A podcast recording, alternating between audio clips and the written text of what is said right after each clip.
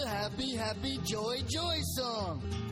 Happy, happy, joy, joy, happy, happy, joy, joy. The 48 Ways is Judaism's list to mastering life and should be applied in all aspects of living.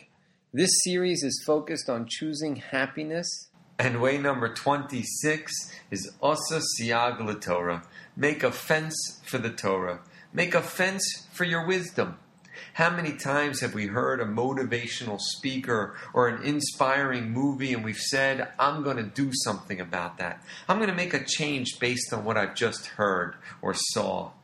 And not but 20 minutes later, we're in our car driving and the idea is gone. Poof, out the window. And that's because we didn't make a fence. And when it comes to our happiness, if we've decided to make a choice to be happy, to start utilizing some of these tools, then we have to keep those ideas in and don't let them slip away. And now that we've come to understand that happiness is a choice and that we can dictate our happiness based on our outlook and our actions, well, then we can't let nonsense come and seep in and confuse us and tell us, no, you can't really choose your emotion. You're either happy or you're not. Don't let those ideas seep in.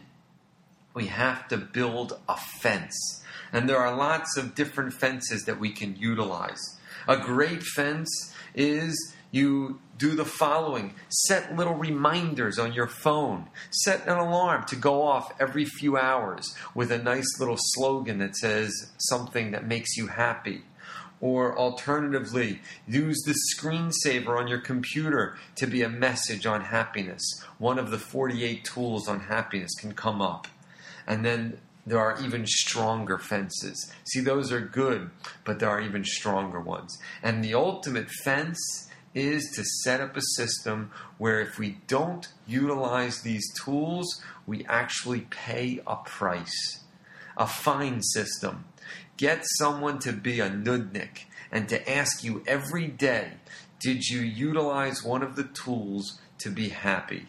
And any day that you say no, you're going to have to do something for him, whether it's pay him $5 or buy him a hamburger, etc. It's not going to take more than about three or four times of saying no before you will wait to say, Yeah, I did. When he asks you, Did you do something today? Yeah, I did. And he'll give you a great feeling of pleasure and satisfaction, not only from utilizing the tool itself, but being able to say to that person, yeah. I'll teach you to be happy.